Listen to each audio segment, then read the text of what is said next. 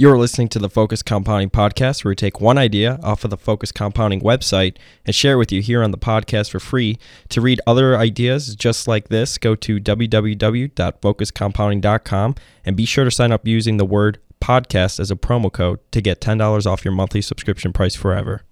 Alrighty, we are ready to get going. My name is Andrew Kuhn, sitting alongside my co founder and partner here at Focus Compounding, Mr. Geoff Gannon. Geoff, how are you doing today? I'm doing great, Andrew. How are you? I'm doing well. Thank you very much for asking. So, we are going to uh, be doing this podcast and going over an idea that was written up a few times, right, on the website. Yep, twice. Um, twice. And uh, the the idea is Cheesecake Factory. Uh, it's a company that um, is currently at trading around forty nine dollars and thirty three cents per share. Uh, it was first written up as a buy, correct? Mhm. Uh, right around forty dollars per share. Um, and, and and as Geoff did allude to, it was written up twice. Uh, so for these podcasts, we're just gonna kind of roll, kind of roll with it, right? And just Mhm. kind of talk about the the idea. Um, you know, it was like I said, it was written up on the website. Talk about the business, and then um, you know whether we do think it's still um, you know sort of actionable. So, uh, Cheesecake Factory, just a little bit of a, a backstory. Currently operating 208 restaurants. Um, majority of them are cheesecake factories. 900 194 are cheesecake. Uh, they also have 13 Grand Luxes, and then they also have a few, uh, which is a newer investment for them. Uh, Rock Sugar Southeast Asian Kitchen Mart. So they're looking to, to diversify a little bit and go Mhm. into uh, other types of restaurants. Do you you like Cheesecake Factory as a as a company? Yes, I do. Oh, you like cake? Yes, the ticker's cake. Yeah, that, that is Yeah. correct. I, I, li- Mhm. I like cheesecake, right? Yeah. Mhm. It's actually we have a pretty premier mall by us in um in Frisco that has Mhm. cheesecake and or cheesecake factory, and I think that's I don't know if I've ever walked in there and it, there's not like a twenty or thirty minute wait to uh yeah, to that's eat. pretty typical of their locations. Yeah, it's a good mall location, uh, right by a uh, AMC Mhm. movie theater, and that tends to be where they site theirs at pretty uh, prominent malls, often with a movie theater nearby. Yeah, yeah. It's pretty interesting. If um, I had a lot of fun reading about the history of um, cheesecake. I what I did was I printed out every one of their annual reports, Okay. and I just read them all the way back from when they first came out, and I just enjoyed reading about the history of the company. They they started in um, 1972, if you can believe it, um, in California, Los Angeles, Mhm. as a small bakery shop, and it was started by a lady named Evelyn Overton. And then in 1978, her son, David, who is David Overton, who's the current CEO, Mhm. he opened up his first cheesecake restaurant and it was sort of a huge success. And then that's kind of, um, you know, was built upon to, you know, the cheesecake factory that we know it as today. Mhm. Perfect. So, what do you like about cheesecake? What originally brought you, you know, to doing due diligence on the company? So it has very high free cash flow. Um, the company started, like you said, uh, in the 70s, but it wasn't until well into the 90s that it became big outside California. Mm-hmm. Had a big growth phase until about the uh, financial crisis. It used to grow almost 20% a year, probably, the revenue. And then after that, it's not um, opened that many new stores since then, uh, new locations. And so because of that, it has a ton of free cash flow that's starting to produce. Yeah, and, and I'm just gonna take this from one of the posts, you know, because you hit on the free cash flow. Um, you know, he wrote about free cash flow was 186.7 million in 2016, um, and uh, which yielded six and a 6.5 percent free cash flow yield at 44 dollars per share. Uh, but what's pretty cool is they use 78.4 percent of their free cash flow to buy back um, a lot of their own shares and 22.7 percent to pay out in dividends. Yeah, and uh, so the the company opens new uh, locations each year, and they're pretty expensive to open in the first place. The, these are huge locations. We should point that out. These Mhm. are of all the restaurants around. Cheesecake Factory has the biggest uh, locations of any probably any publicly traded restaurant It's like 20,000 square feet or it's huge, right? yeah. and the sales per square foot is pretty high. So you have um, some of the uh, highest volume locations that way. So I think it costs them about maybe eight million to ten million uh, to to open a new location. They do lease the location, but just building it out to look like a cheesecake costs that much. So in recent years, I think they've spent sixty million or so a year just on building new locations. Um, so if they were to stop doing that, you'd have a lot of free cash flow. Basically, the capital allocation story here is that they do pay a little bit of a dividend, but basically they buy back stock and they open new Cheesecake Factory locations. They aren't growing their other chains much at all. Yeah, so it's it's pretty simple. Have you actually ever been to a Grand Lux cafe? No, I have not. Yeah, the, the only one that I have been to, and actually, quite honestly, the only one I've seen was has been in Chicago on Michigan Avenue, which is always pretty popular. But you walk in there, and I mean, you could totally get the vibe that they're owned by or that they're under the same company as like the company that makes cheesecake factories because the vibe is totally the same even the menu is pretty much Mhm. the same They are doing an investment in a uh, restaurant that's kind of local to us, uh, North Italia, I think it is. mm-hmm. They have an option to buy more of that and grow it if they want to. yeah That's kind of a lottery ticket there, um, as well as their international growth. Um, they they own and operate all the cheesecakes in the U.S., but outside the U.S., um, they're franchised. Mm-hmm. So they have a few of them that they're doing in other countries. They have one in Hong Kong, I think the UAE, some places like that. Sure. So I, I'm one thing I'm always interested in. Um, you know, when coming across an idea, is try to understand the other side of the investment, the Mhm. bear case, and I think a lot of people. Um, you know whether it's right or wrong. I feel like a lot of people uh, sort of they come up with the bear case for cheesecake being that malls are going to become obsolete, and a lot of cheesecake factories are are in you know malls, and you know how's that going to affect their traffic and Mhm. you know all sorts of things regarding that. So how do you think about um, you know cheesecake in regard to that? That is a and, big and its future prospects and yeah, if Sure. you know the Amazon effect or just traditional brick and mortar mortar going becoming obsolete. How do you feel like that's going to affect cheesecake? Sure. I mean, I don't think it's really a risk. Cheesecake is in mostly A malls. Mm-hmm. Um, we mentioned the one by us, which is Stonebriar. Um, it's actually situated right between a AMC with 24 screens and a Dave and Buster's. Yep. Which is a Dave and Buster's is our arcade and food uh, place.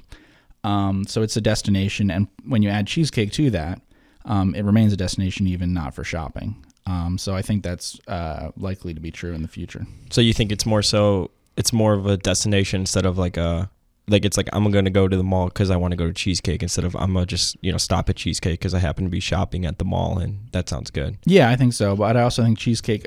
Generally, we should point this out. Um, this is sort of anecdotal, but in researching the stock, we realized that cheesecake doesn't so much um, court malls to try to get in them. It's more the landlords at the malls wanting a cheesecake to open there. Mm-hmm.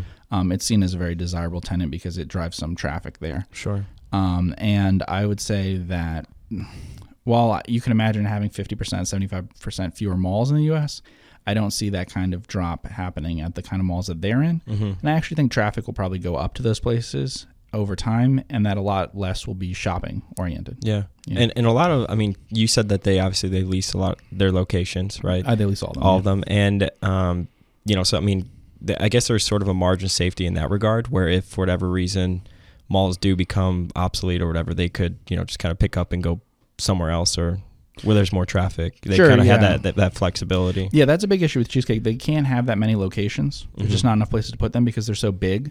They're at malls because it's the only place where enough people congregate. sure Um, and so in general, their their rent is pretty high, but it's mostly a percentage of their sales. Uh, the actual fixed level of the rent is not that high. hmm do you remember you know did, do you remember what you tried valuing it as or what do you think it could be potentially worth Yeah, so that, that's a little interesting because uh, the same store sales has been really poor recently. Mhm. But that's a bigger issue that restaurant sales in the U.S. have been very bad. Mhm. Um, And what do you attribute that to i know we've sort of spoken a little bit about yeah, I have a your theory, about it, which is different from everybody else. Yeah. which is that was it's- it very interesting so yeah it's it's due to supermarket pricing. Yeah. So there's a huge deflation in supermarkets, the most ever during an economic expansion. Mhm. Not even close. I mean, it's deflation in supermarkets almost never happens except during recessions in the U.S. You can look back. We have data going back to the 1950s on this, and in the last couple years, um, about two and a half years, you've had real deflation in the U.S. Um, and that's mostly, I think, competition from uh, companies like Walmart and Target that sell other things, and they're trying to drive people to their uh, stores by having cheap grocery prices, you know, as sort of loss leaders to bring other stuff in. But because of that, supermarkets have had a really tough time, and that's just made going to the supermarket more attractive. And I mentioned Dave and Buster's. Um, you can see that in their results. They've had great results in terms of people coming in playing their games, but they haven't had great results in terms of food. And the Mhm. reason is probably people think that they can get food cheap at home and then go and spend more at Dave and Buster's. So it's just the trade off, and that's what happens with economics. That if you cut the price, if you look, supermarket pricing is down. I don't know, maybe in relative terms, it's over six percent cheaper in the last couple of years versus restaurants because restaurant prices, menu prices, have been going up two percent a year. Because yeah, I mean, I was just gonna hit on that. The average check for cheesecake is, is per person is twenty one dollars, and that's been on the rise every single year Mhm. as well. Always, they Mhm. always increase it by something like two percent, um, and th- that's been consistent in the restaurant industry. Whereas you've seen about a two percent decline in supermarket uh, pricing. So you'd play that out over two or three years, and it becomes very attractive for people to go to supermarkets instead of going to restaurants. And a very small change in um, volume at a cheesecake changes the same. You know, th- what we're talking about here is instead of having same store sales up one or two percent, Mm-hmm. it's down one You know, and the stock reacts big time to the difference between up one percent and down one percent for a quarter year over year. Sure. So I think that's yeah, it's a cyclical issue. Yeah, and, and I think that jet the the like you said or said the restaurant stocks that's sort of been like this norm and and um, cheesecake was trading obviously around like forty dollars a share when this was written up on our website, and then news came out that um, was it Buffalo Wild Wings. Were they getting bought out or something Yeah. like that? And then that sort of started, I think, to revamp the the uh, the whole restaurant industry in general. Yeah, and it's also interesting how cheap um, these full service the casual dining restaurants are Mm-hmm. on like an EV to EBITDA basis versus things like fast food. And uh, we looked at things that are franchise, um, like Dunkin' Donuts and um, Domino's and yeah, and we had a we had a write up of a of a Burger King, um, one of the biggest franchise uh, owner of Burger Kings. Um, those things are pretty expensive versus um, things like cheesecake, Chili's, um, uh, Olive Garden, and Texas Roadhouse, and a couple of those have really good same store sales, Mhm. and their stocks are not that cheap. Mhm. Yeah, I was really say Texas driven. Roadhouse has been. Yeah, Yeah. I mean, around uh, uh, EV to EBITDA multiple whatever. It's it's a lot more expensive than. Yeah, these are very momentum driven stocks in terms of people go into them when the same store sales is going up. Mhm. and then get out of them when they're going down. Um, there are instances where it just gets bad forever. Uh, Ruby Tuesdays is an example of that. They had continually worse same store sales and they never turned it around. Yeah. But a lot of companies do eventually turn around, and most restaurant companies you look at had some point in their past where same store sales were poor. And Mhm. cheesecakes, uh, as far as I can tell, they're not losing market share. Yeah, Their same store sales has not declined more than the industry. yeah, and and you know, so taking the scuttlebutt approach to it, Mhm. I never go in a cheesecake factory, and it, I never see it not busy or like people. I feel like everyone I meet with, everyone, I I say it's great because. Um, Whatever you have a taste for, you could get there because they literally sell everything, and the quality of the food obviously is uh, really great. They have a huge menu, yeah. Yeah, just to sort of talk about the valuation, um, I'll just I took a little cut from the from the write up, and he Sure. said that, or he or she said that revenue for 2016 was 2.275 billion. Um, what he did was he took a what he thought was a normal EBIT margin of 8.5 percent, and pre-tax owner earnings for 2016. Um, and then he put a, a multiple, what he thought was fair was a 15 multiple on Yeah. EBIT for it Okay. um, which came to 2.9 billion, and then he subtracted out um, net debt of 51 million to get 2.85 um, billion in future value. Then he divided that by 49 million shares outstanding to get uh, a potential fair value of $58.20 per share, which at the time was um, the stock was trading at 76% of intrinsic value. Okay, yeah. So, and that's pretty, uh, that's certainly not aggressive now because of the tax changes. Mm-hmm. Uh, when that write up was done, uh, taxes would have been higher, and generally restaurants would have a hard time um, having low tax rates. Mm-hmm. Um, so th- that is a big difference. Uh, that EBIT uh, multiple of 15 now with a 21% tax rate is very reasonable. Yeah. Yeah. So, do you own it, Cheesecake Factory, No, personally? I do not own Cheesecake Do, Factory. would you recommend people to that'd be an interesting investment?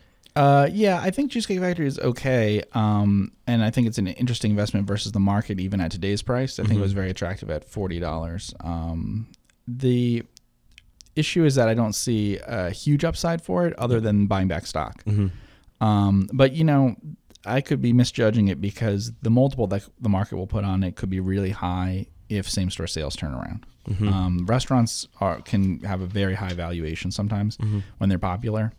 And it's very easy to underestimate that. And historically, I think when picking stocks, I have underestimated stocks that had once been darlings of the market and then had dropped. And if you look at cheesecakes, um, longer term stock performance, you can see that that it, it used to trade at much higher multiples. Wow. Yeah. And uh, I also I read a pretty interesting theory for it being undervalued once. Um, people uh, they're saying that you know when the CEO retires, uh, Mhm. sort of his succession plan or whatever. I mean, like this could be a perfect company for a private equity firm or somebody else to buy them out.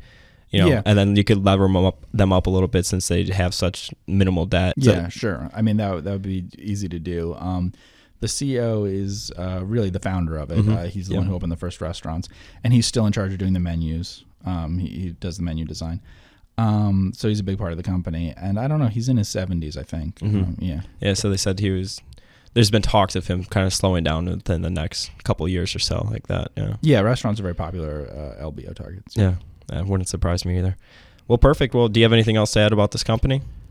Uh, no, all I would say is to compare it to other stocks in the industry Mm-hmm. and um, to compare it to some peers at the same time. I think that you don't want to buy this unless you have experience uh, investing in restaurant stocks because restaurant stocks are very, very sensitive to same store uh, sales. I mean, the multiples that you see on them, you mentioned Texas Roadhouse.